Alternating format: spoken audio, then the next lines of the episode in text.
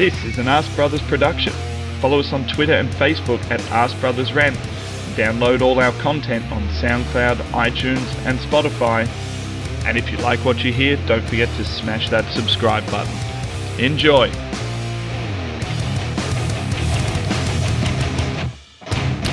Welcome to this uh, uh, Ask Bros Rankcast. Once again, uh, for those of you who follow the hot topic shows and the shows that Manny puts together, um, oh, I've left the Toby as a cunt banner running. Well, I mean, true as true as ever, true as ever, definitely. But I mean, I'll take it down, Toby. If you're listening, you're a cunt. Um, but basically, Manny has done what Manny has done to us on a number of occasions and organised a show, organised a hot topic. We've even gone as far as to organising a very special VIP guest for him in Stan the Man. And uh, Manny is on Black Man time. We don't know what he's doing. Yesterday, he was angry about tasteless fried chicken on top of plain waffles that cost him 12 quid. We don't know if he's still angry about that, and that's why he hasn't arrived for his show. But once again, it's been left to fucking Muggins here to uh, host a show that he has no idea what he's really doing about. So, whatever man he had on the agenda can go fucking jump because now we're going to do what my show is. So, most likely, we're going to talk about heavy metal, make dick jokes, and shout at How does that sound, boys? Sounds good to me. Anyway, anyway, what we are actually here to do is to break down the transfers, break down the transfer window, and have a bit of a chat about, I guess, the overarching elements. This is a bit of a lead on from Manny's last hot topic, where he was looking back at the things that have, the things that have happened over the past stretch of time that have led us to the position we're in. So, talking about looking back at Wenger, looking back at Gazidis, looking back at Mislintat, Raul, and how those things have left us lumbered with a number of players who we seem not to be able to get rid of, and have really led us down the path of, I guess, Mike, having to sell to buy, which may have ended up being the thing that stopped us with the Aouar deal. Um, Scunny, just starting off, just just just kick it off for us. Uh, you know, how did you feel at the end of the transfer window? How did you feel as far as you know whether it's an out of ten rating or, or the business that we've done? There seems to be a very mixed, as there always is with our fan base. Seems to be a lot of mixed emotion on the toilet that is Twitter. Uh, yeah, I I'm happy that we've got a decent signing in Thomas Partey, but I'm a bit I'm not overly so optimistic the fact that we didn't get rid of anybody. You know, we've still got the same players that we've been calling to leave the club for God knows how long now. And unfortunately, they're still there. You know, it's looking like the majority of these players are going to run out their contract. Uh, so I can't, you know, for me, transfer wise, I'm going to give it a six out of 10 if I was going to go out of 10, just because the six, we have got some good players come in. We've got Gabriel, who's looking fantastic. Uh, we've just got Thomas Partey. I just can't. Uh, I would probably give it more if we got rid of the likes of Mustafi, who was due to go out, Kolasinac, who was due to go out. Mm-hmm. You know, instead we've got loan loanees gone out in Torreira and Guendouzi. So for me, it's not. I'm not overly optimistic about it. It's nice to have something new. It's nice that you know Edu and Arteta are singing from the same sort of hymn sheet and thinking, right, this is where we need to strengthen the squad. Uh, obviously, they was looking for midfielders, so they knew the midfield was needed to be strengthened. Unfortunately, we only got one out of the two that we were after, and like you said, because there was no outgoings, we couldn't fund the next incoming. Mm. Mm. Uh, Stan, was Kolasinac and Mustafi ever going anywhere? I mean, we, we nearly had a little bit of a party once we heard that some poor Fuck peasant was, was, willing to give us, you know, 11 million for Kolasinac and and I think it was even as, as high as 13 million for Mustafi. There's a lot of vitriol, uh, uh, I guess, towards the board still on Twitter about these guys not moving on were they ever going anywhere? I mean, on those wages uh, at, at those, I guess, age demographics as well. Well, this kind of goes all the way back to something that you touched on in your intro. It goes back to the Wenger and Gazidis days. Like you bringing in players who are on maybe say uh, sixty grand, and then you bring them in and treble their wages. Mm. Yeah, and that's what happened in a lot of these players. I think Kalash, and Sokratis, players like that. I mean, who's going to pay these wages? And if you look at it just on the, on the pretext that these are jobs at the end of the day, who leave their job to go and take up another job that's going to pay you substantially a lot less. I mean, we're talking of like thousands and thousands of pounds difference. So I, I get the anger that we've got a lot of these players, but you have to. Un- you can only you can only be angry at the players for so much because a lot of these players are quite limited in what they can do for us. We know that, but if they've been if they were managed to negotiate these kind of contracts in a, in the words of Mesut Ozil, he signed a four year contract and not three, and that should be respected. And I'm not Ozil's biggest fan in the slightest, but we're talking about pounds, shillings, and pence. What are they supposed to do? And and that's why now we've snookered ourselves because we're a self sustaining model, meaning that what we bring in is what goes out to bring in players, mm. and we can't get anything coming in we're a self-sustaining model that is incredibly imbalanced on the wage bill comparative to i guess the wage bill comparative to the buyback from the players or the delivery that the players have given us as far as performances minutes you know even breaking it down you know we, we often see all the, the stuff online about Mesut Ozil and his amazing assist giving and his chances created, but you know his last two seasons he's delivered sweet baby fuck all. Last four seasons, yeah, he's he's delivered absolutely absolutely nothing as far as actual output goes. So, you know, I, I think you put it well, Stan, when you say that we have snookered ourselves because that's a it's it's a really solvent um, analogy because we are in a position where we're kind of damned if we do and damned if we don't. Scunny, a lot of people are talking about tearing up of contracts. We should just tear up their contracts. Uh, number one, well, we can't legally yeah. tear up their contracts. They, they, I, you know, Sokratis. I think, I think Stan Sokratis went from forty thousand euro a week to ninety thousand pound a week in a yeah. single move. Yeah, Mike, yeah. that is not a that's not peanuts. So I've got I've actually got the players' wages in front of me now, and Sokratis is on ninety two grand a week.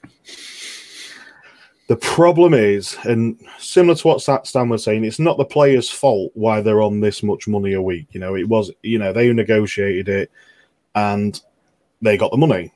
The problem was is the old regimes that we had in the Wenger era, the Gazidis era, and the Raul era.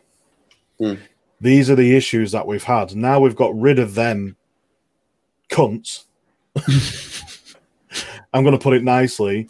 We're starting to see some, you know, we're starting to see some differences, you know, in players' wages. For instance, I'm looking at players' wages here, and Saka just nego- just renegotiated a contract recently, didn't he? That kid is only on 30,000 a week, which, to be fair, for an 18 year old kid who's, or 19 year old kid, sorry, who's looking really, really promising, you'd think that that's actually about right. But if you can imagine the old regimes, this kid will probably be about 140, 150,000 a week by now. Mm. And this, you know, it's, it, we're starting to see some sensible uh, contracts being given to these players. Like, for instance, yeah, Martinelli and Saka, they're both on 30,000 a week for young, promising kids. That's sensible. That's sensible business to me. That's a proper business model. You're only 19, you bet your pair you, you're only 19. We're only going to give you X amount of money up until you start progressing, which you would.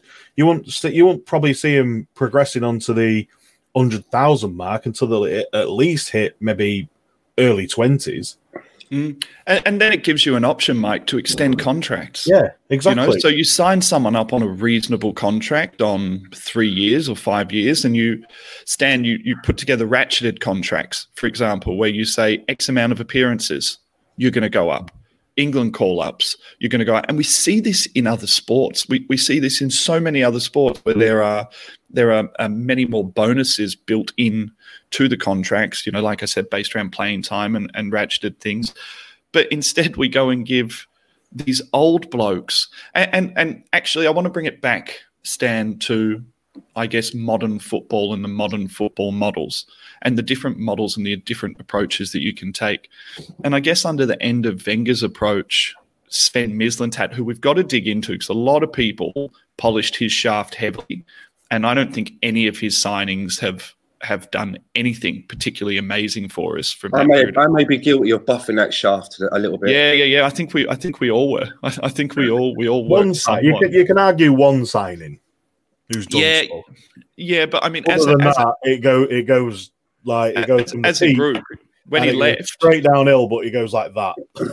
when he left, there was this, you know, outcry from Arsenal fans, as we do as a fan base, guys. You know, we, we're so we love to dream about hand jobs from ex girlfriends at Arsenal. If anyone leaves, you know, they're they're instantly amazing. Yeah. You know, anyone who comes in is almost instantly shit. but Stan, the, the change in model, I guess, is something that's very visible. And I guess I'm asking you if you think that that's been it, it has been forced the change in model from us going for established players, maybe not Premier League players that we always wanted, but established players that we could get in, that we could afford on lower transfers, and then giving them stupid wages to maybe a, a new model now, which seems to have been get the kids through, get them on good contracts. If they're successful, lock them down long term. See, when I look at what the club is doing when it when it comes to salary and what they're planning for the future, when I look at it, I, I receive mixed messages from the club because on the one hand you've got the club saying, well, look, you know, we've been we, we're we're a club now that's paying Championship League wages, and we've not been in the Champions League now for three or four seasons, and we're going to implement a pay structure as an incentive to get us back into the Champions League. You know, if we if we don't get in the Champions League, you lose twelve and a half percent. If we only get the Europa League, then you know you only lose seven and a half percent. So if the push is to get into the Champions League, the question that you have to ask is what we've done in this transfer window. Do you believe hand in heart that what we have got now is enough to get us into the Champions League? Because if if it is, then it's good business, right? It's you can justify paying Willian 220 grand a week. You can justify the pay rise that you've given to Aubameyang. You can justify, you know, the the other exorbitant, you know, wages that you've put out there. Thomas Partey, for example. But if you don't believe that we can get into the Champions League, then why have we why have we only gone halfway? You know, if Mm. they get into the Champions League and we've we've we've given Aubameyang a contract and we've splashed out on Partey and paying him good wages, I believe that we still are a little bit short. So why didn't we go the whole hog and finish the job and bring in a uh, central attacking player? Well, You know, I would. I, think, I don't. I think that we. I think that with what we've got, we could get into the Champions League. Could I don't think it's nailed on. I think that we could make the Europa Europa No, League. Dan, I think uh, Stan, I think for us to get into the Champions League this year, for us to take that fourth spot, it's not going to be beholden on us playing well. It will Yes. be beholden on people who are Yes. further down their path towards that having a shit show. Now, whether that's you know whether that was very big on Chelsea in the preseason, I'm looking at now and I'm thinking your manager might hold you back. Your coach might hold you back from getting there, you know, because Fat Frank's not looking like he's particularly good. I'm looking at Man U, you know, who have made a, a host of very strange signings, like Edinson Cavani, boys. That's a, that's a, that's a.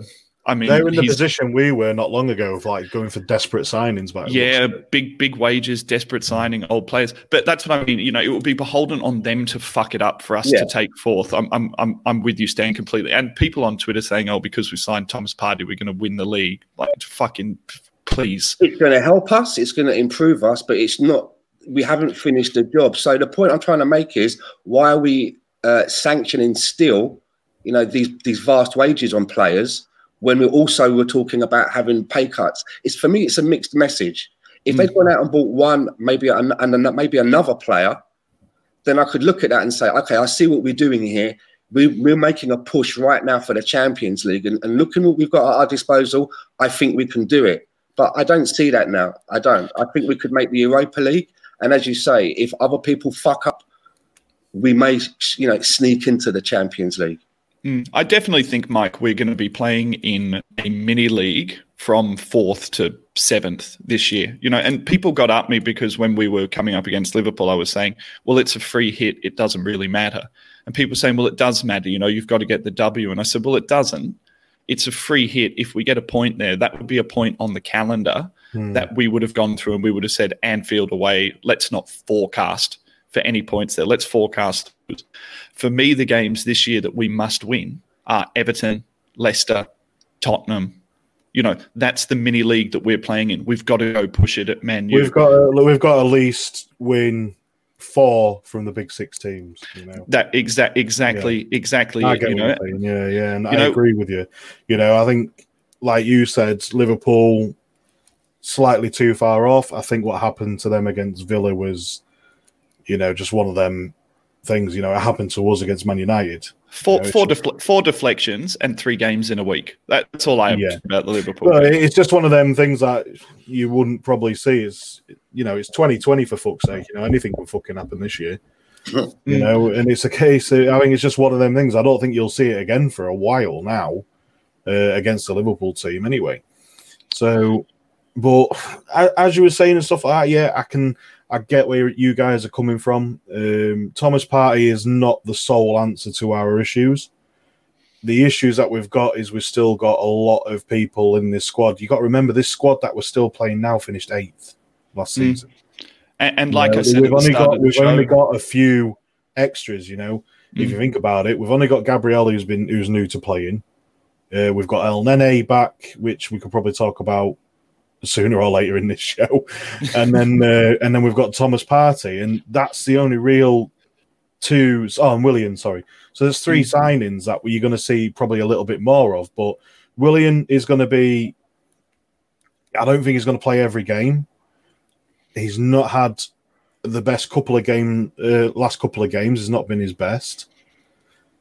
So, y- you know, because because he's an older player, you know, you got to treat these older players differently to what you do younger players. But it is as we've said before, you know, look at Aubameyang. You don't see him for half the game, then he just pops up out of nowhere, and it's the post, it's the, or it's the back of the net. or like his last two games, he never Yeah. pops up at all and literally does sweet fuck all. Yeah, you know, we- so if he's just one of not them- if he's not them type of scoring, he's he's, Yeah, he's not getting points. Uh. Mike, dragging it back to what Stan was saying about, I guess, the imbalances and the way that we have spent our money.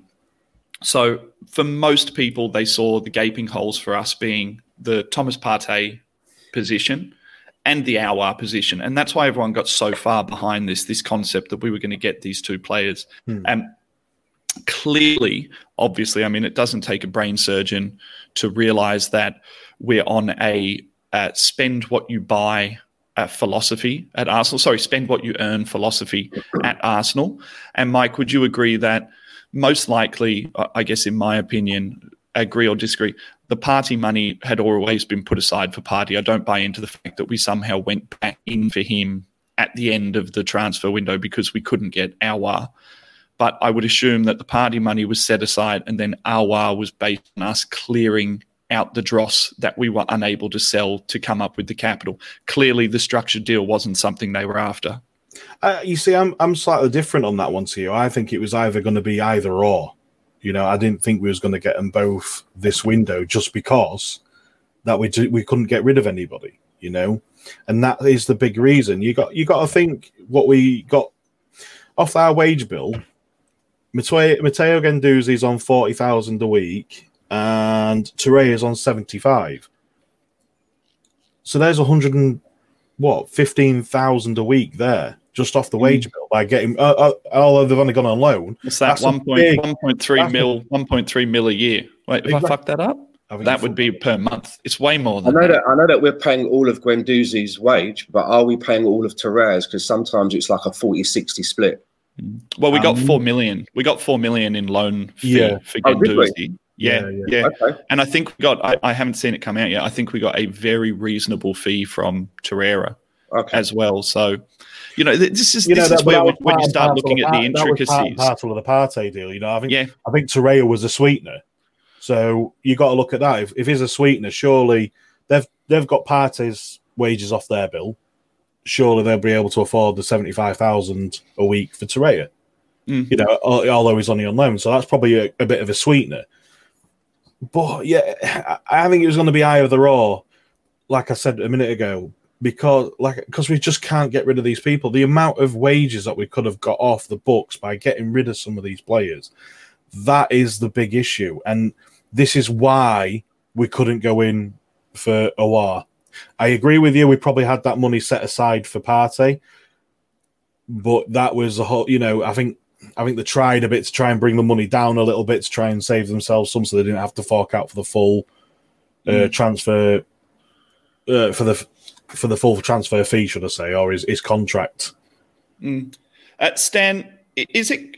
Do you think that it is greed from Arsenal? The reason why we haven't moved on the Mustafis and the Kolasinaks? Do you think it is it is greedy or it is unreasonable of us to expect that we are going to get 11 million and 13 million pounds for players who are on? I think they're both on over 100k. Um, as far as wages go.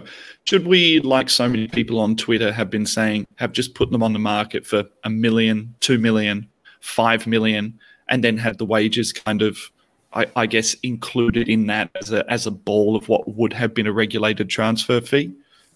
Sometimes you've got to bite the bullet. I, I suppose it depends on how bad you want that person away. And for me, if we are going to bite a bullet on anyone at the club, and and have to suck it up, then uh, that would be our highest paid player of not not Aubameyang, the other one, mm. right? That would be, I would bite the bullet and and somehow forego that. You know, go home, don't come back. We'll keep paying your money into your bank account every month, like we usually do with your pay, but don't come back until it and, and, and you'll get paid until it's done and do it something like that. But I don't like the idea of of ripping up players' contracts because what happened was with uh, Mkhitaryan, we could have got 10 million for him just hmm. before mm. COVID hit. And we turned our nose up at it. And now we ended up ripping up his contract. And then what happens is it breeds, con- you know, other players see that. Sokratis knocked on the door, didn't he? And apparently said, well, why can't you rip up my contract? You know, pl- players see that and then they look at that as an option. I, I get it if the club wants to make that call for whatever reasons. And I think it has to be a really bad situation like Ozil's to do that but I think it's a really bad thing then when you see players thinking, ah, oh, okay, I can have some of that, you know, and then they have to go in there for that conversation. And if it's so, you're talking about Stan. You're talking about paid out, uh, paid out contracts. Yeah, able to move on and go and yeah, I'm not too. If the club wants to make a call, say for in the Ozil situation, because that's a bad situation, I get it. But I don't want it to be a common practice where players start knocking on the door, requesting it, and when they're denied, then you've got a bad egg around the club who's kind of like mumbling and groaning, going, "Well, he got paid out. Why can't I get paid out?" And you, you've got somebody, uh, you know, like that around the dressing room. So I think it's a very dodgy ground. I don't think the Mkhitaryan one. I don't think he got paid out. I think it was um, by mutual consent by him and the club, so he could play football. You know, because if he came back to Arsenal, there would be no guarantee he would have got in the squad. But obviously, so he, wanted, he wanted to move to Roma. You know, quits, and then Roma continued to pay him a wage, rather than they said, "Here's a lump sum, fuck off." Mm. It depends because, uh, like I say, as far as I'm aware of, it was by mutual consent. So I don't know if any money was handed to him from Arsenal. Do you know what I mean? I, I think, right. it, yeah, as far as I'm aware, it was yes, I want to go to Roma. Will you let me? Right. You, the only way you can do it is by mutual consent. They probably have said the same to Özil and Sokratis, but obviously that I, you know, for all we know, they could be like, well, I'm not. Özil's what 18 million a year he's on. Yeah. So Jesus. there's no way he's going to give. Yeah, there's no way he's going to give. Stop that putting it. Stop making it. Stop away. making it real. Stop making it real by telling me the money. A, I don't walk away from a fiver. So you know. this is it. You know, but I think for Mkhitaryan, I think he did the right thing for him. He wanted to play football. You know, and it, can, can I just say, Mike, that's the difference. Yeah, and that, that's what I was about to say. That's what I was getting into, but you just fucking interrupted, aren't you? Sorry, champion. But no, you know, he wanted to play football. The thing with Özil is he'd rather stick around like a, a fucking Veruca. And you know, it, that's what he is. He, that's why he wants to stick around and just annoy the shit out of you. He's one of them gnats that fly around in the summer at a barbecue. Like, yeah. fuck off. yeah. Mm. Look, I've, I've, I've got my theories on Özil. I've, I've made my theories clear. My I think Özil is different from the other guys Um, you know, I don't see why Kolasinac would be saying, "I want to stay and fight for my position." Right? There's no reason for him to. His wife's gone. You know, he had all the issues with the the the stabbings and you know all that stuff. Um, I, I don't understand why that deal couldn't get done. And if you were Arsenal, you would just be in a position where you would be getting That's why I never thought that the deal for Kolasinac on 11 million would be happening because anyone in world football with their eye on this would be looking at Arsenal squad, looking at the dross, looking at the position they're in, and basically coming in and saying, look, we'll we will absorb the wages over a three-year contract, but you will take the hit in the transfer fee. You, we will essentially give you 1 million, 2 million, 3 million for a player that regardless you, you can say what you want about about Kolasinac and his skill. Uh, given wages not being a, a, a, key part of that decision if he was on say a reasonable wage like 40 grand a week or something like that he would be worth 12 million in in any transfer market. I mean fucking liverpool have sold you know just complete and total dross for 20 odd million time and time again yeah. So, um, but when it comes to Özil, my theory is that he will retire at the end of this contract.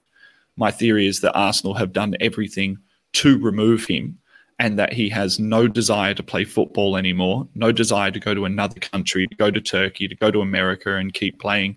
I think that he wants to sit on his ass. He's probably due retirement. He's signed that contract. It's on massive money. He'll wait for that contract to end and then Mesut Ozil will will most likely stand, hang up his boots at the end of it, and and go gently into the night to play fucking Fortnite on Twitch.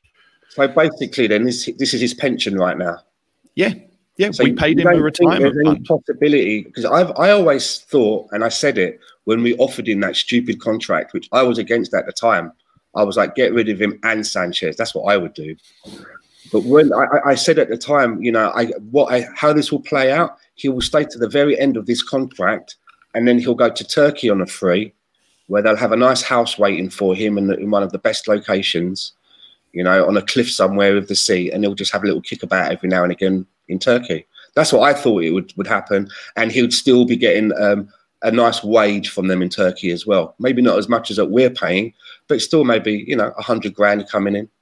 Mm, yeah, I just I just feel like if he wanted to play football still, there would have been some way that would have been worked out. Whether we, like you said, paid the entirety of the wage, if we paid 200 grand of the wage, 250 grand of the wage, and yeah, someone I think, else. I think it's on 250. Uh, I think the 350 is based on bonuses. Bonuses, yeah. You know, yeah. so however, however that might be structured. I mean, look, I don't think that it is I don't think it is on the club to produce contracts where we're going to say things like go away on a free and we'll pay the entire wage, or people talking about, like you were talking about, Stan, you know, the idea of tearing up contracts. It, it's bad governance yeah. to be in a position where you're saying, we are literally going to tear up your contract. We're going to pay you out however much of the remainder of the part of your contract. I mean, look, there are questions around, you know, what, what I call in, in, in my job, you know, when you have cancerous people you know, I'm often very fast to remove people like that within my own, you know, structure where I'm like, no, you're terrible. If someone comes to me and hands me a res- resignation, I very, very rarely let that person see out that period of time because I know what's going to happen. Once that person right. has decided that they no longer want to be there, yeah. It, whether they are completely trustworthy and have been a hard worker for many, many years, I've always been of the opinion that no longer want to be here we will start the process of getting you out the door. Yeah. And I'll often give people their paycheck for two weeks and say, thank you very much. Off you go into the night. Yeah, not, you know. not, not every employer is going to take the Aaron Ramsey example and still continue to play for the badge. That's very rare, right? Yeah, yeah. I- incredibly. And it's not like, you know, someone like Mesut will, will have ever given you any intent of that. I don't know how we always end up getting so deep on Mesut. It's probably because all you fucking donuts on Twitter have started writing tweets like, now we've signed Thomas Partey.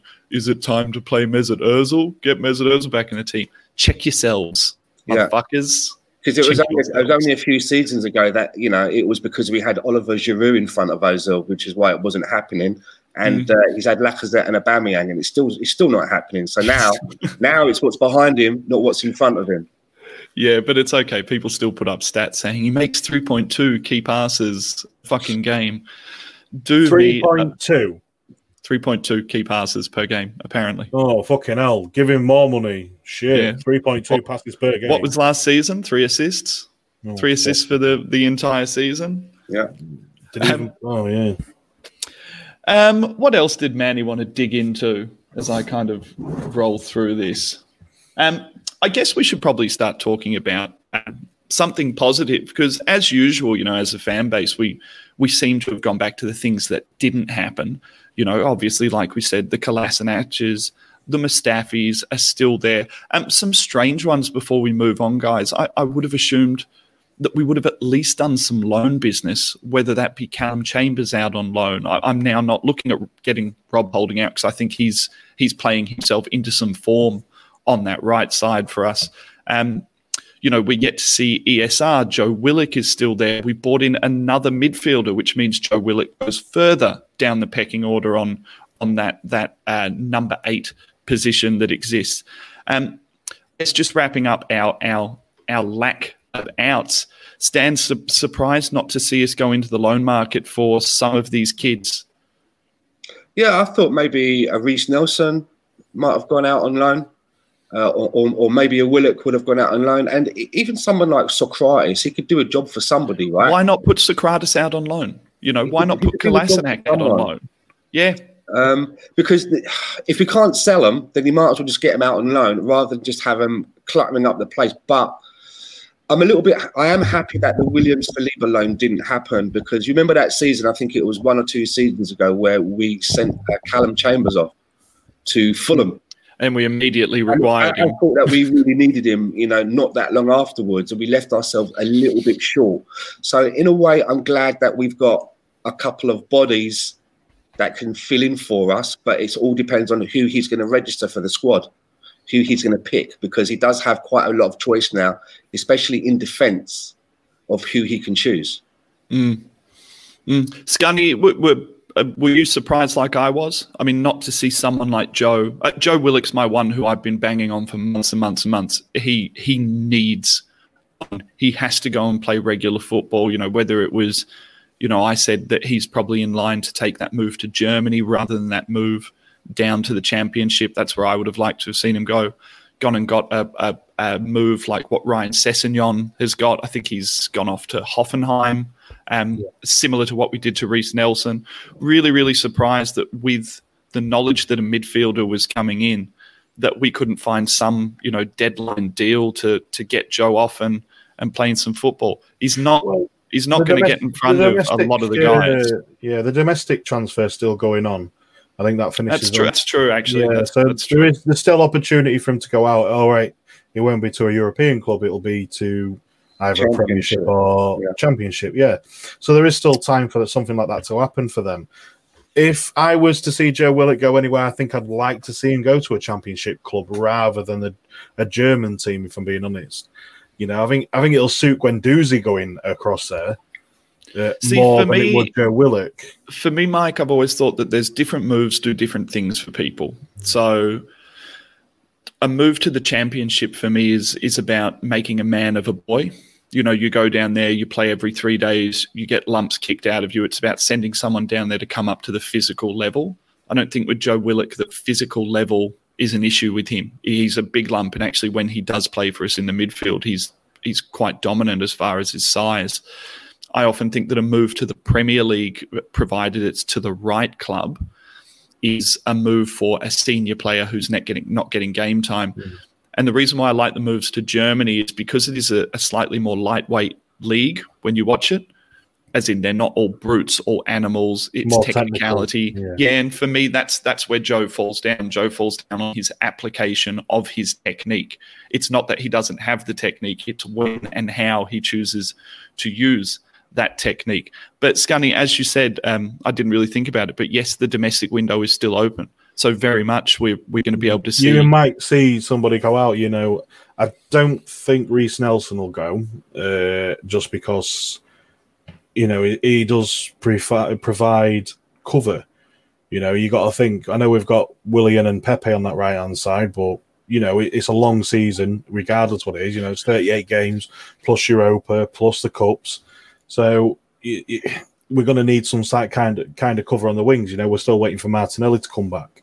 So, uh, and Saka can play in these positions as well. So we're well covered there, and I think that's that's going to suit us more because it's going to be very physical on the legs for a winger because the way we play, they're constantly running up and down the pitch.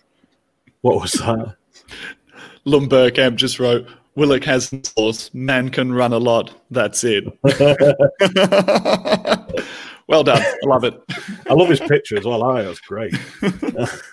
but yeah, and, and like I say, I think with Willock, yeah, he's, he's just gone further and further down the pecking order.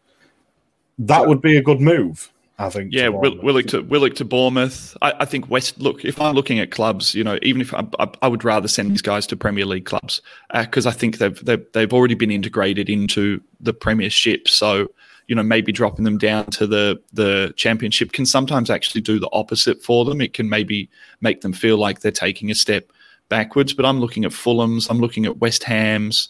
You know, looking at Leeds's, Sheffield's, Brighton's. You know, but like we always say, Scunny, the, the move has to be good for the player. We mm. saw that. Do, do, you remember the Serge Gnabry move to, to West Brom? Was it under Roy Hodgson?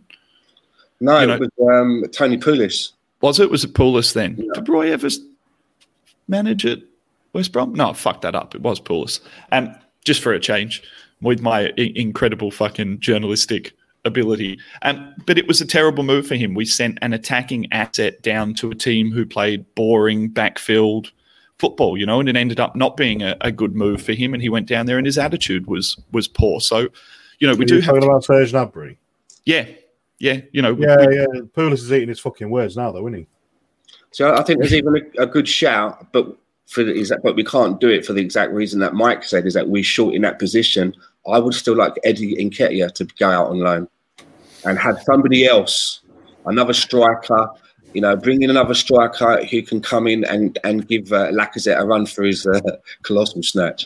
Humbo Gumble, Humbo Gumble, Humbo Gumble must watch us because he knows that we we love a nickname on the Ask Bros. So for, for those who listen, we call um, Granit Xhaka Lieutenant Dan because he ain't got no legs. Uh, we, we're, call, we're calling Elneny El Sidewaysy, and Humbo Gumble has just come in with a fantastic one that I'm sure Dan Potts will approve of. Colossal Snatch for Kolasinac. He's on a good one. That's a good one. Oh, loving it, loving it. But yeah, I, I, I, would like. I think. I think Eddie, myself, I'm, I'm not quite convinced of him yet. No, and I, yeah, look, I, I, did bring up when we were chatting in the pre-game. I'm not going to attempt to do it now because I realised I'm not technical enough and I fucked it up several times over. Um, but I did bring up in the pre-game the pass map and the touch map for Eddie, and boys, it was skinny, was it not? yeah, it, it wasn't many. Let's just say that. Yeah, but, uh, but Bergkamp is right now. He did come off the bench and score that important winning goal.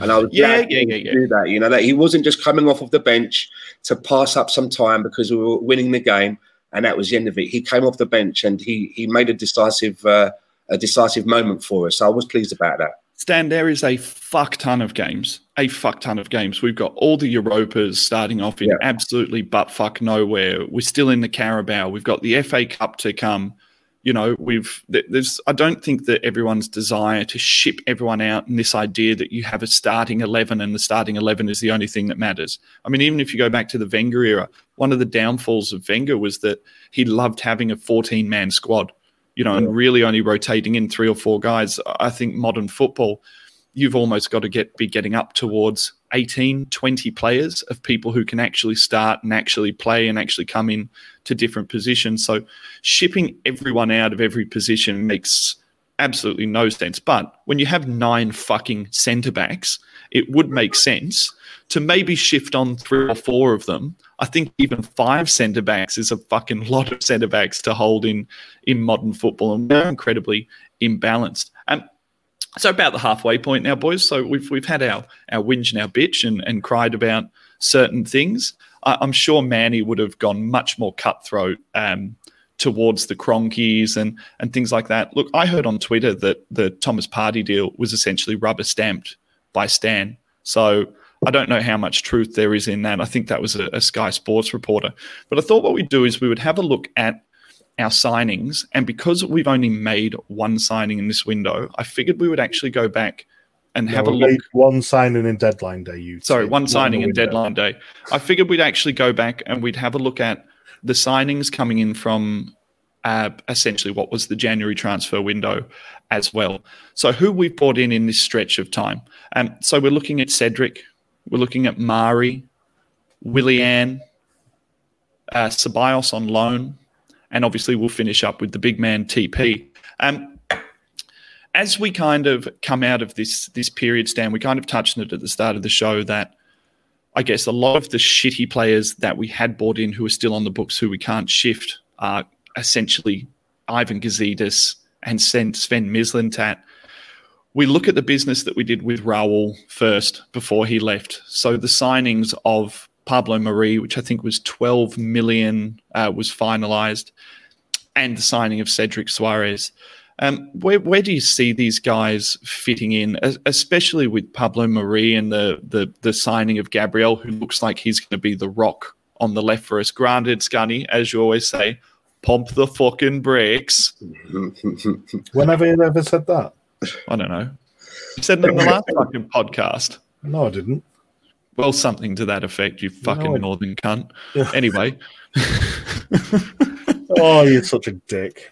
Stan Pablo Mari. Um, where do you see him coming in back to full fitness on the left? Um, you know, in that that that wodge of of of centre backs that we have now. Uh, Pablo Mari for me and uh, Cedric Soares are two signings that I, I didn't get at the time. And now, looking at the squad that we have, I still don't get it. I mean, we paid about to, to bring Cedric in. People say, but he was free. He wasn't free. We paid a, a, a million or so to, to Southampton, and we paid his wages at 65 grand a week. And he was injured when he came to the club. So if we really wanted him that badly, right, considering how li- little he played of that last at the end of that season, why didn't we just wait till this window opened and got him for proper free? Mm. You know what I'm getting at, you know, and done it that way. So I don't understand that. That was definitely a case of putting the fucking cart in front of the horse. It makes no sense. you know, you're, you're a guy that you can have for free. You're paying money for him. He's coming from a club that was battling rele- relegation, and the manager didn't look to him to use him. So I, I'm- I don't know what it is that I've missed. I don't understand it, right? I think there's some definitely some Raul backhanders with Exactly. some I, some I got super. feeling that that had the Raul had Raul's hat fingerprints all over it. Pablo Yeah. Mari is another one for me because if you just look at his career trajectory, am I supposed to believe that he's going to come and crack it in the in the in the Premier League? Had we had him on loan for a longer period of time, and we used him, and we were using the, the a loan period to look at this guy and make a fair assessment. I, I get that, but it just seemed that we, we brought this guy in, he got injured, and we handed him a four year contract. And then six months later, we bought a replacement for him. It's also very Arsenal. So, a, again, is that We love buying an fingerprints injured of, player. of Raul? Yeah, You know, so, uh, out of the signings that we've made, those two, I questioned them on the day, and I'm still questioning questioning them now. With the Willian one, I'm kind of 50 50. I kind of get why we would bring that profile of a player in, but I've just got a sneaky feeling that in around one and a half to two years' time, before the three years is up, we will be sat here talking about a player that's on a lot of money that's not getting any game time because other players are keeping him out of the squad, or a player that's on a, a hell of a downward trajectory in what he's able to offer us. And we're going to be scratching our heads thinking, well, we've got another year of this and he's on 220. I guarantee that conversation will happen at some point. I do I- I- believe Willian is on is on less than hundred grand a week, but with Yeah. huge bonuses. but, with bonuses. I, I So, looked it up the other yeah. day and I got it at 220 Yeah, I think I think that'll be about a lot of that will be bonuses. because there was there was um, um there was some uh, chat that Willian got a, a signing on fee of Mm. 10 million. And people, and then there were club was saying, yeah, we're only paying him, we're paying him less than what we're paying him at Chelsea. So it's a good deal. But then there was this rumor that we paid him a 10 million signing on fee, which then, if you break it down over the course of the three year contract, it would equate to basically paying him 200. I wonder if that's got to do with uh, financial structures, to do with FFP, like third party deals, like Yeah. this, like a signing on fee doesn't go onto your wage bill, Yeah, and I therefore it doesn't and I go onto the argument, FFP, so you have to move it. Yeah, And I get the argument. A lot of people were going, so since when did we start counting signing on fees as part of the salary? I get that. But if that story is true, 10 million is a fucking huge signing on fee. Mm. Yeah. And it was done in such a way then to allow the player to have a salary of 220 grand a week. Then to me, that's kind of like when you've got three egg, three egg cups and a, and a pea underneath and you move them around really quickly and you've got to mm. see which one the pea's under. That's, that's a sleight of hand move to me. Mm. Look, no doubt, Scunny, uh, there have been some strange moves made. I think Stan actually put it up in a comment in uh, at one of our last podcasts where he said, I don't know whether it will be this year, next year, but at some point we're going to be questioning that Willian deal. I would say we're three games into him and having him had a bit of a Ceballos first game against Fulham where everyone yeah. just got – massively erect and thought he was the answer to everything. We're now three games in, having a look at, I guess, the, the type of player that we've got, how much he's got left in his legs. And already people have been saying, uh, making comments like, well, you can't play him every week. He's an older boy. You can't make him play back to back games. He has to be rotated in and rotated out. Um, you know, as, as far as what he's going to provide to the team structurally, positionally, I think that he's quite all right. Um, but as far as the move goes, Scunny, do you want to rate it out of 10, the Willian move? Uh, six. It's a six yeah, for me. I'd say between six and seven. I'd say six and a half. Stan, out of 10 for Willian? I'd say between five and six, somewhere around there. Yeah, yeah. The only reason why I'm saying six and a half is because I think he's providing that little bit of competition for Pepe, and I think that's going to bring Pepe on more. The fact that he's got to work that little bit harder. I think last season, you know, I, I give him a bit of a break last season due, you know, after project lockdown and project restart and everything else that happened. So I'll give him a bit of a pass. Uh, but you know, it was only the Sheffield United game where I thought actually you know, he's, he's actually done something amazing here since it's you know since it's all since we've actually signed him. I think there's maybe one two games I was really impressed by him last season. So I, I want to see I want to see that push for Pepe. You know, I, I need is, is that proof? Pepe is the proof maybe not in the pudding already with Pepe. I mean, the way he came on against Sheffield, and even to the it's point one where game you know, yeah, but even to the point where we then saw, uh, uh, as I said before, I'm not going to attempt to bring up the pass maps here because I haven't worked out how to be technically good enough to do it. But even when when then Willian came into the midfield onto the left of a midfield and was even pulling into that 10 and was playing in conjunction with Pepe, having better passes in midfield mm-hmm. allowed us to actually see Pepe just going forth and and doing what he does. Um, guys, just very quickly, out of ten, Pablo Mari, I'm going to give him a four. Anyone got anything better than that to to right. say about Pablo Mari? Higher, lower? I don't think I'm going to go higher, but I do know that he. Well, he was at Manchester City, wasn't he, when Arteta was there? So you never know. Arteta might bring something out of him. I, have not seen enough of Pablo Mari. Well, this, that's the issue. He's only played a couple of games. Let alone give him a four-year contract. Yeah. Mm. Well, he's only played a couple of games, but I think it wasn't up to Arteta, you know, to give him that full contract, was it? At the end of the day, that was down to the old regime, which we've already discussed. But I think so, this goes back to what we were talking about at the start.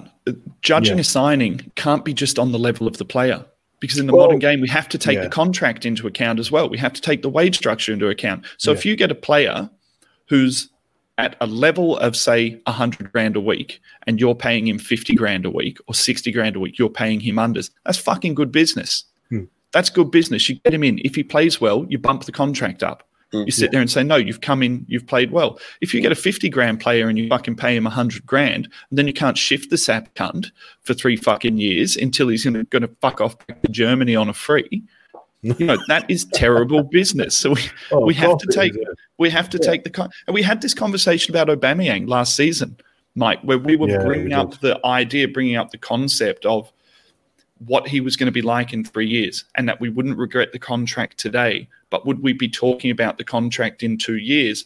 But in turn, then if he delivers enough in those first two years of the contract, the third year of a contract is almost like a you know like a thank you year as we wind as we wind you down and like because you you essentially did what you needed to do for a period of time. Guys, the Cedric Soares deal, I'm going to give it a one. That is the stupidest fucking deal I've ever seen Arsenal do. When In- that first when that first come in, I made a very good point. Uh, You know, I I made a point to say that this is absolutely fucking stupid. you know, Southampton loaned him out. He went to Italy. He came back to Southampton. They wanted to get rid of him again. Similar to what Stan was saying. I've, you know, we're giving them money to loan him. You know, fuck. Why? Why? Seriously, why? That that's bad business right there. Oh yeah, we'll, we'll take him off your hands. You know, oh he's injured. Oh yeah, we'll still take him off your hands. What a fucking stupid thing to do. You know, so I'm not even going to rate that one. That's in my minus rated shit. And so Yeah, had, had we waited until if we if had we waited until this window and we got him in for free, and you look at him and you think, okay, he can cover at right back or left back. yeah, He's free. I get that, but but the money, I get that. I can handle Yeah. it. You know, I can, Yeah, I yeah. can handle it. But paying the money for someone that's injured, and you're pay- no, what? I mean, it's it, that is that's the worst bit You of business I've ever seen Arsenal do. You know, and we have bought some shit over the years. That's when You know. that's when it does uh, uh, perplex me when you see something like that happen and we are laying people off. That's what I equate that to. You know, I don't equate it to when we buy players, right? Because you know, at the end of the day, the nature of the game in football is you've got to, you've got to keep up with the Joneses. Hmm. You know, it's all about points at the end of the day, so you have to buy players, but doing it in that manner and then you're laying people off, that makes no fucking sense at all. No, Mm. fucking fine. I'm sorry, Cedric one just makes me laugh. Like seriously, So yeah, I'd give that a minus a score, minus two or minus one or something for that. Mm. Yeah, I, I don't, I don't don't even- know if yeah. I don't know if our scale goes below zero. Like, well, let's just give it a fucking zero. You know, that I- is I think it's a zero. I think we can all agree it's a zero. And again, you know, um, there are people online talking about, you know, Cedric's delivery, Cedric's ball. Um, you know, he actually I, he played quite well against Liverpool. delivery was he fucking worked for Amazon or UPS? Well, I mean, Um, um, regardless, guys, I, I, I think that again, when we look at the structures of the deal and we look at the, the person, we look at the contract, uh, we have to remove the football at some. And the football right now is, you know, the the least of what we should be looking at with Cedric Soares. Uh, it's a it's a it's a garbage garbage move.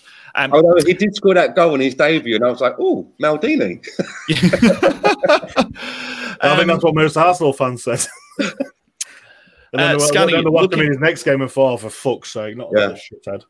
Scunny, uh, again, in the previous part of the show, we were having a good, solid look at Ceballos' passing map and sparse passing stats. Now, granted, he is alone. The talk is that the deal has basically already been done. We're going to have to buy him at the end of this. Uh, Dani Ceballos, out of 10, very impressive.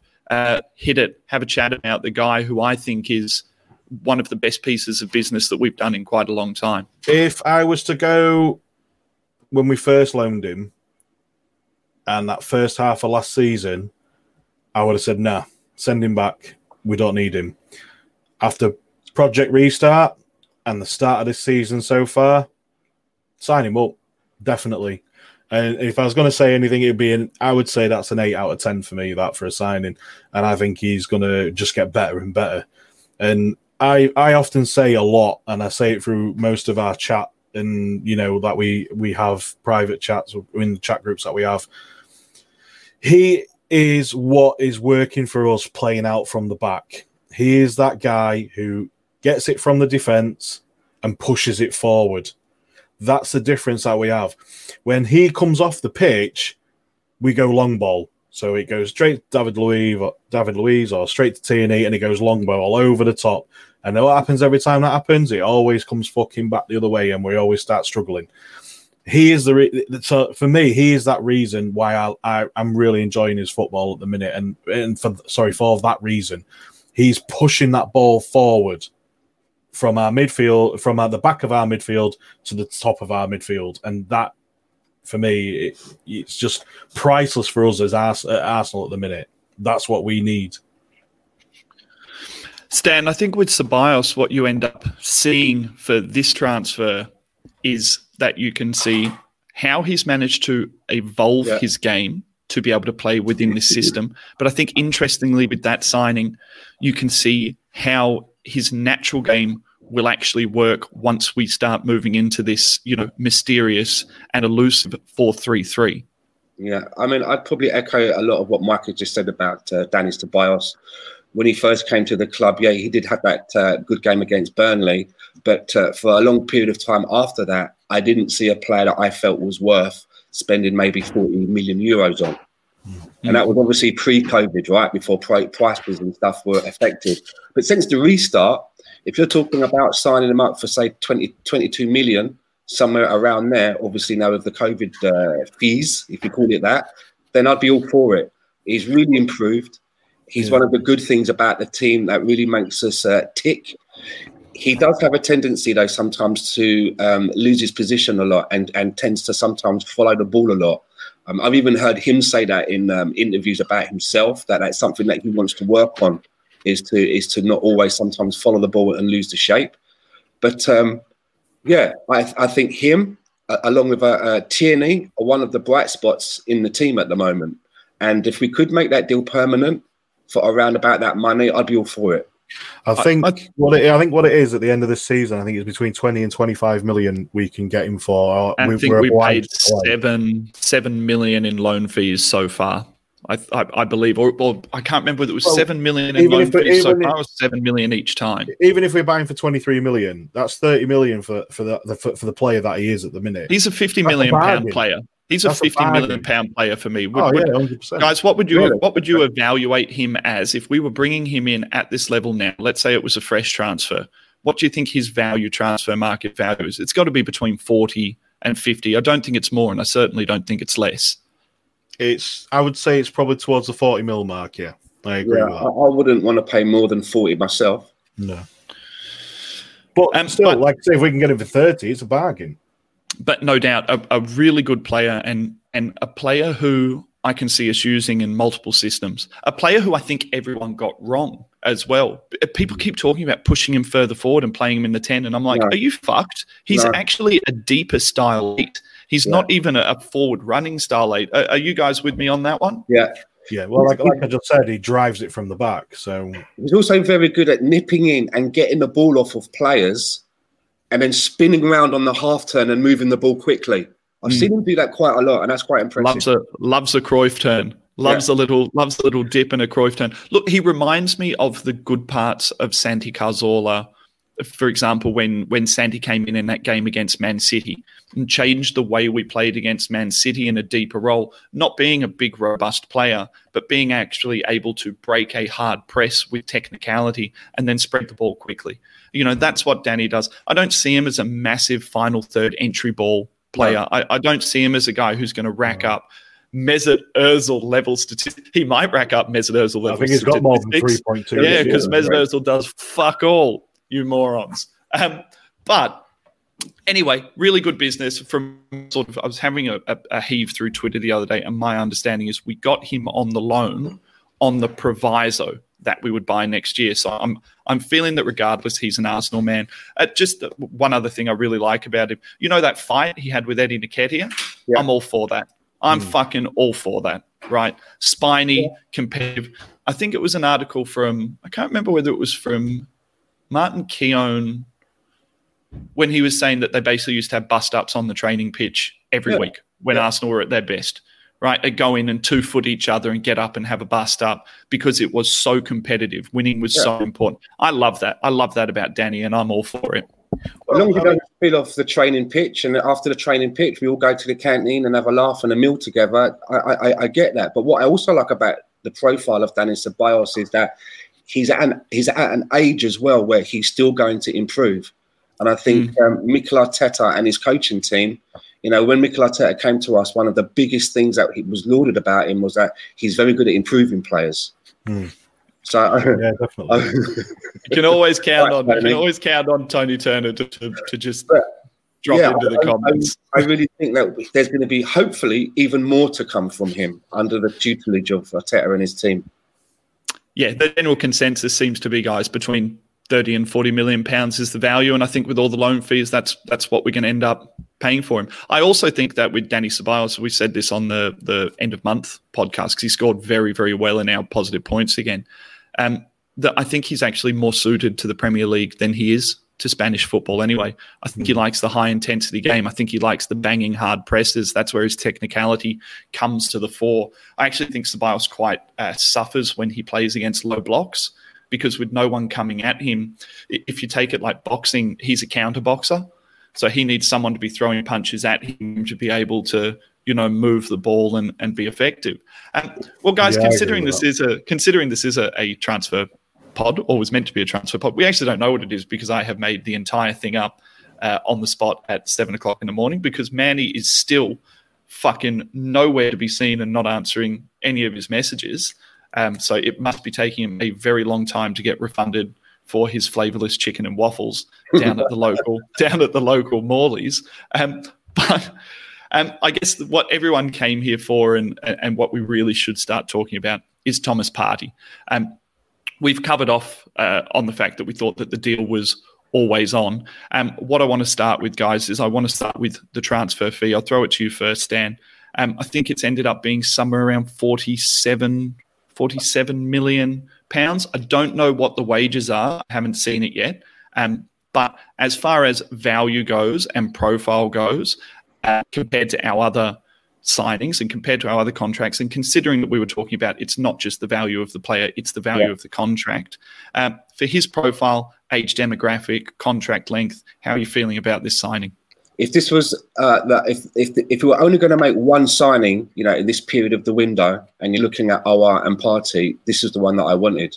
Me too. Um, I'm not going to say that I've watched a hell of a lot of his games, you know, but I've looked at the stats, I've seen some snippets, I'm looking at the profile, and he seems to have a profile that I think that we are crying out for. And one of the best things about bringing him in is the fee that we've paid. Because I put this out on Twitter yesterday. I always felt that we kind of overpaid for Nicolas Pepe, you know. And now that we have Pepe and Partey together, if you switch their fees around, it kind of balances themselves out for me now. Because I think that we got a we slightly overpaid for Pepe, but I also think that we've underpaid for the services of Partey. You know, the money that we paid for Pepe, you could easily put that on Partey. And you know that if Atletico Madrid got him to re-sign a contract, that that uh, buyout clause would have doubled. Did I just do something? Did it work? I can see yes. on the screen here. Yes. Arsenal midfielders. It's reported. Sorry, just quick. It's reported he's going to be on about 260k a week. Whether or not that's with his transfer, you know, his, his signing on fee and everything else that goes on it. Because I heard that when we were talking to Partey a month or so back, and we're talking about um, terms, that the, the, the, conversation was that we would. I don't know what it was on at Atletico Madrid, but the talk was that we'd offer to treble his wages.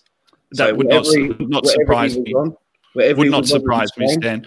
I, I think that the one of the great sweeteners for Premier League football. I mean, look, let's speak bluntly.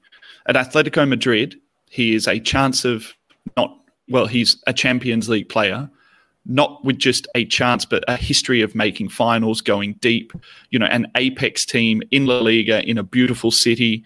Uh, you know, what is going to get him across and over to Arsenal? What is going to make him want to allow Arsenal to trigger that release clause and go to Atletico Madrid and say, as per my contract, I need you to dissolve my contract today. I'm getting on a plane. I'm going and signing with Arsenal. Mate, that's cash. And we know that in the Premier League, that's driven by TV money. That's driven by, you know, all of the the, the marketing commercial agreements that exist within Premier League.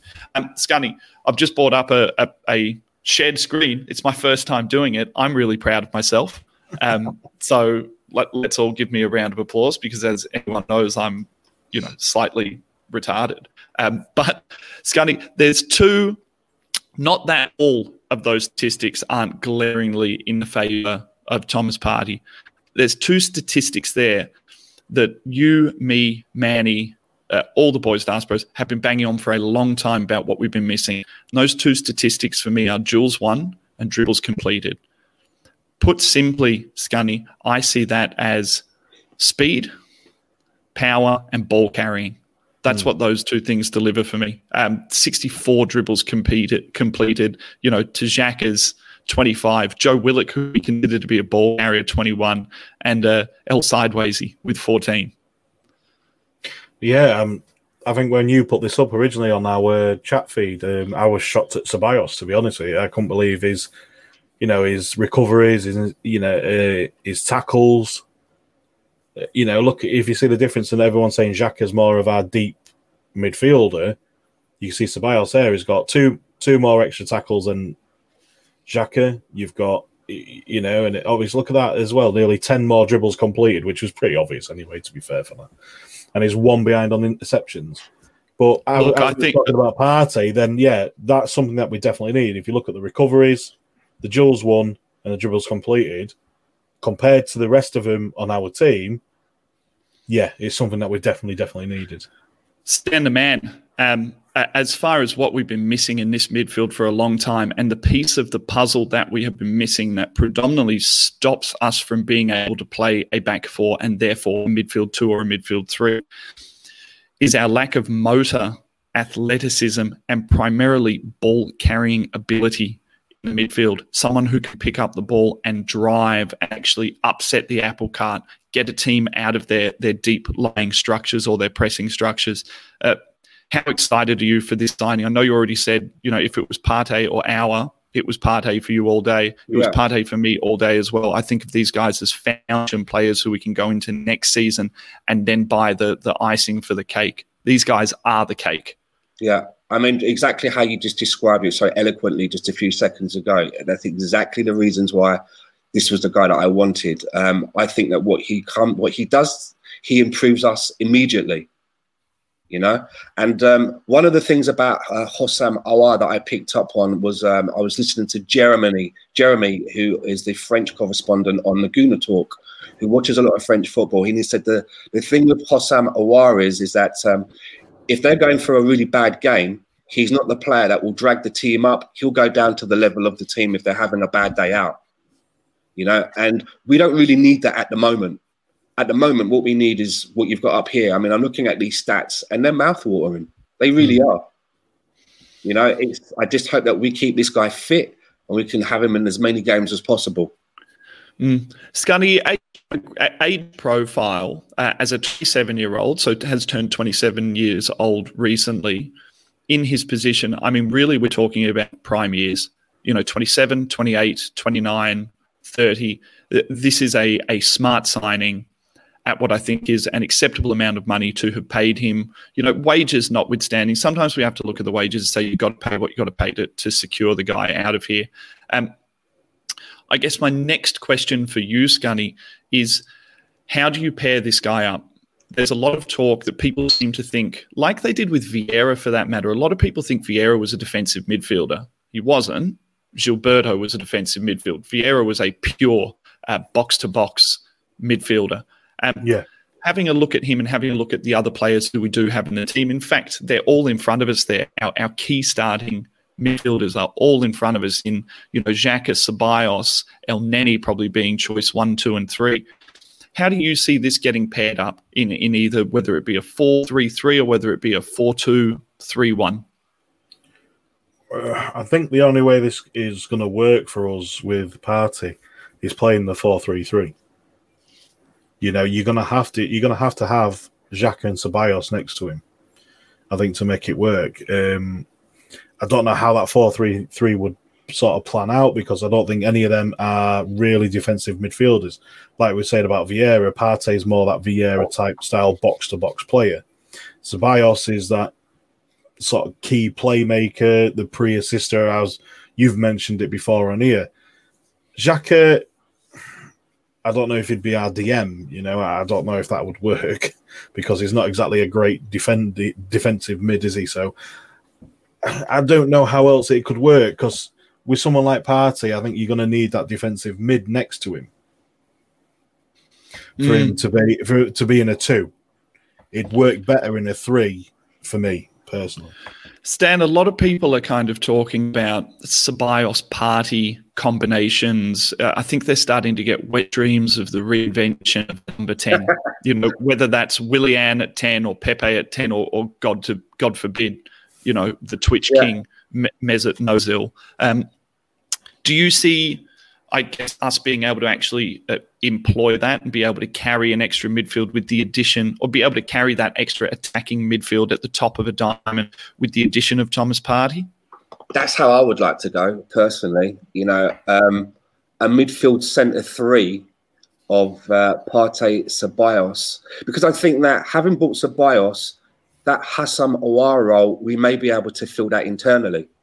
And mm. I think Xhaka might be able to do something there maybe ML, uh, ESR, you know, when we play other games but keep the same formation, say maybe in uh, League Cup games or early Europa League games, maybe ESR can fit in there or Willock may be able to fit in there to, to, to shore it up. I mean, that's not going to be perfect, but for your main starting 11, I would like to go with that three of Partey, Ceballos, and I would like to try Saka as that um, creative person because I think that's where ultimately he's going to end up playing. And I don't know what it is about Saka.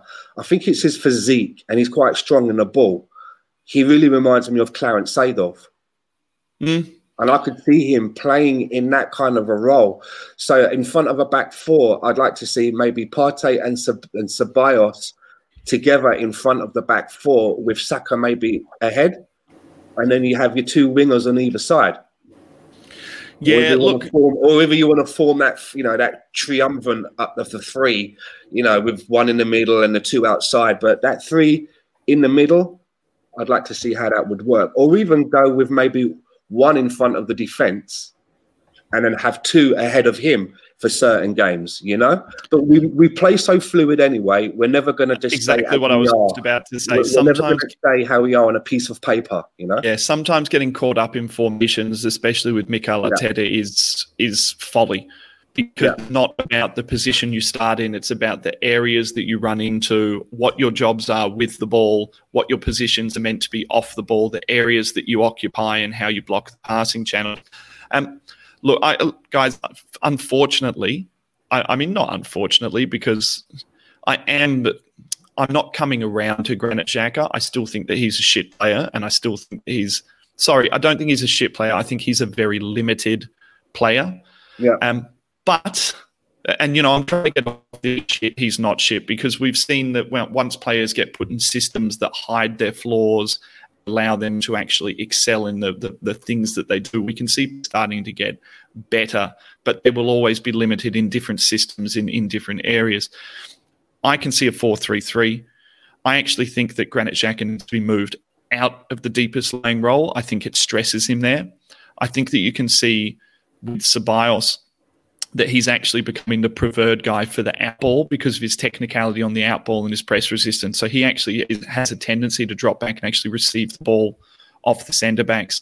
I can actually see a world where Ceballos is playing almost our deepest role, with Xhaka playing more advanced on the left and actually using his passing ability where it doesn't matter so much that he gets run past because he's not the deepest lying player. And seeing Thomas Partey maybe in the other eight uh, that's kind of my feeling of what I think Mikel Arteta to do or is going to do. Um, but I mean, basically, guys, I can make cohesive midfield threes out of Pajaka Ceballos. I can make a cohesive midfield three, especially, for example, against Sheffield sitting in a low block, like Stan said, out of Partey, uh, Ceballos, Saka, Partey, Ceballos, Willian. And what I'm really interested to see is I'm really interested, I've been calling it for a long time, I like Pepe out of the middle.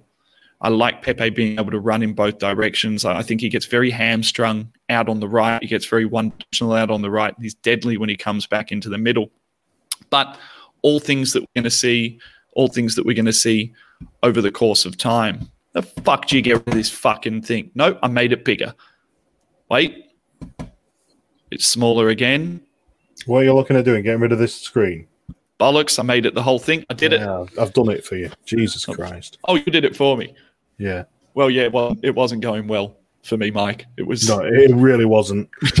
we could have been here all day. um, overall, guys, to finish up, I thought we'd go round the room, um, and we would do two things. Uh, now, having obviously got our transfer business done, um, I thought we would have a either a reassessment of what our finishing position is, up or down, or, or what we thought it was. And to start off with, I thought we would just give the overall transfer window a score out of 10. So that's ins and outs included. So I'm going to kick it off while you guys have a ponder because I thought about this. I'm actually going to give it a very confident seven out of 10. I think that's a seven out of 10 for us. And the, the reasons why I've done that is I think a lot of the outs that we were unable to get done weren't necessarily within our power, within our mandate to force to get done. Um, the things I'd like to see is I would like to see a couple of loan moves go out, whether it's out on loan, Nelson out on loan, Willock out on loan. But overall, I've I've been left.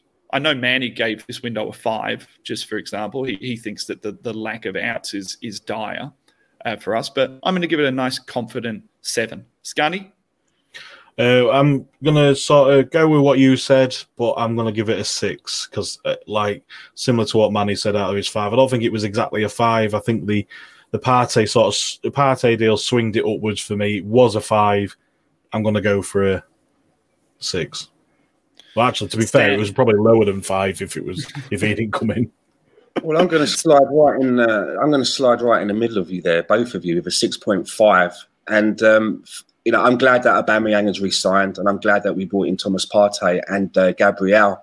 But the lack of outgoings, you know, have we, had we been able to somehow do a little better there, it may have seen us bring someone else in hmm. to help bolster our, you know, bolster us for the season ahead. And like we touched on before, the Pablo Mari and the Cedric Soares, if we're going to include that in this sort of period of time, again, that two two bits of bad business um, also, I would even throw in there extending David Luiz for another year. For me, again, I think that could have been avoided and other things could have been done. So I'm going to give it six and a half.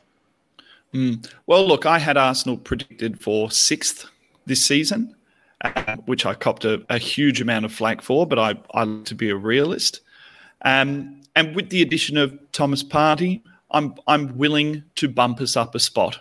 I'm going to bump us up to fifth still not making champions football, uh, despite everyone's now desire to think that Arsenal are going to somehow win the Premiership because we brought in the next Patrick Vieira. Please don't say it. Every time we say that, the fucker gets injured and mauled and never turns into what he's meant to do. So I still think we're going to be in that group, like I said at the start, that mini league uh, between us and Leicester and a very dangerous looking Everton. And I think we're going to be in and around there, but I'm, I'm willing to give us fifth. Scunny, where did you have us and where do you put us now? Uh, I give us, I put us at seventh. Uh, I believe I thought we'd probably get one place better than what we did last season. Uh, I'm fucking, still going to say seventh. Depressing cunt. I, I'm sorry, guys, but I'm going to still say seventh. I think Partey's a good signing. I just don't think it's enough. Stan the man. Uh, where yeah, did again, you have um, us? Where did you have yeah. us, and where do you put us? I'll have to. I probably agree with you. I thought that we would definitely have an. Uh, uh, we would get into the Europa League, and I was saying maybe around sixth. And I think, just like yourself, Max, with the addition of Partey, we may be able to do one better. But like we said earlier on in the show, I do think that there is an outside chance that we could squeak um, a Champions League. Maybe that's winning the Europa League. Maybe that's getting into a, a position where we get into the playoff for the Champions League. But I think it's possible, but it's not a nailed on. It's not like, yeah, we're going to walk in happy days. Mm, very much beholden on the other teams, I think, yeah. to have poor seasons. Uh, I think if we play to our, if that squad plays to its maximum ability, and every team above us plays to its maximum ability, if everyone plays the ability of their squad, uh, I've almost got to be down with Scunny. I, I think that's maybe the sixth or seventh best squad in the league. I think Everton may have overtaken us now in overall squad strength. Um, look, Spuds can go and fuck themselves. Fuck Spuds. I hope you fucking get relegated, you fucking Spud cunts with your dumb fucking faces. fuck off. And, and oh, you you went about Harry Redknapp last night on the. Uh, oh my god, oh, Harry was number one. Harry was drunk. Like I've Yeah. never seen, Oh, a- it must have I've been. never seen, I've never seen a drunker fucking red faced pundit in my life. And him going on about that squad can win a premiership. Do me a fucking favor, Harry. You fucking donut. What are you talking about? Well, when he was Uh, saying, I d- when he was talking about Arsenal, he was saying like, "Oh, this, that, and the other." I said, "Oh, you're a bitter old cunt, aren't you?" And then he started saying, then he said, then he turned around, and, then he turned around and said, like, "Oh, oh, well, Tot- Tottenham, yeah, definitely. I, I think they're uh, contenders to win the Premier League." I was like, "You're a fucking deluded old cunt." Mm. Mm. Well, all right, boys. I think that we've done a, a, pretty good job there of breaking down some some fairly key elements of the transfer window. We've gone back and had a look at the poor business that has been done. Uh, we've had a look at the failings of Gazidis and Raul and and you know Mislintat as well. Um, we have justified, even though we're annoyed about the signings not going out that we expected to go we have justified and compartmentalized those things and come to the decision that those are going to run their course next season. And we've had a look at the ins, the loans, the validities of the contracts that have been signed. We've had a look at Thomas Partey and his stats and what he might bring. And like a pack of three fucking depressed Arsenal fans, none of us have us getting into Champions League. And that is exactly what Nas Brothers Rank Cast is all about. Stan the man at Stan underscore the underscore man 68. That's because Stan doesn't like a 69. He likes a 68. He'll tell you how it gets secret on a different podcast. Uh, you can see Stan almost every time you open the internet. Regardless of time of day it is or what podcast, you will see Stan. Just even if it's not about Arsenal, I, I expect that I would turn on a podcast about aeroplanes and, and there would be Stan's face There, there you staring go. back at me. In some ways, Stan, you can really push Dan Potts on the uh, the podcast prostitute king of the in. Stan and Dan, now there's a show for you. That has a nice ring go. to it as well. Mate, and it's- um, it sounds like a cash job to me. If anyone's going to be around in that, four, five, three and a half hours or so, you can catch me with Ryan, your uh, counterpart on this channel, the Bearded Gooner, and Rohan on the same old Arsenal USA. Well, I'll basically just be saying everything I just said today here. So it really is like a, uh, a STD orgy with all of us. It's like everyone's on everyone's show all the time. If one of us has chlamydia, guess what, boys? We've We're all got to go. We're all going to have to go down the dock Yeah. and take the two pills, hat Yes, in hand. all have. Hat in hand, shamefully telling him that you all shag dirty Betty. Uh, mine, Scunny- mine, mine is more of a yeast problem, but I'm not going to go into that now. Well, that's what happens when you spend too much time with the Arsenal luchador. He, he'll, there you go. He'll, lead, he'll lead you down a, a bad path. He was yelling Yeah, at he me the broke other his leg. day. on He broke his leg in a tag match. He's not about at the moment. He broke his leg in uh, down in El Paso in a tag match. Too Poor much guy. exercise bike, mate. Too much exercise bike. Uh, Scotty Mike, the guys can find you at Mike Ski, and uh, you'll be back with a preview show in what two weeks because there's no Uh, football. I, it'll be a couple of days before the Man City game, so I think that's being played on the 17th of this month. So it'll be a couple of days before then. So yeah, it'll be more UK time ish rather than Aussie time because you're fucking backwards. We are backwards. We are backwards. All right, guys. Well, this has been an Ask Bros Rankcast. It's actually been a uh, Manny Riz hot topic. Um, that cunt's not here. We don't know where he is. We're expecting to have some kind of a phone conversation with him at some stage since he set all this up. We bumbled and stumbled our way through it. Thank you to the guests. Thank you to everyone in the chat box. And we will catch you on the next Ask Bros Rankcast. Good night.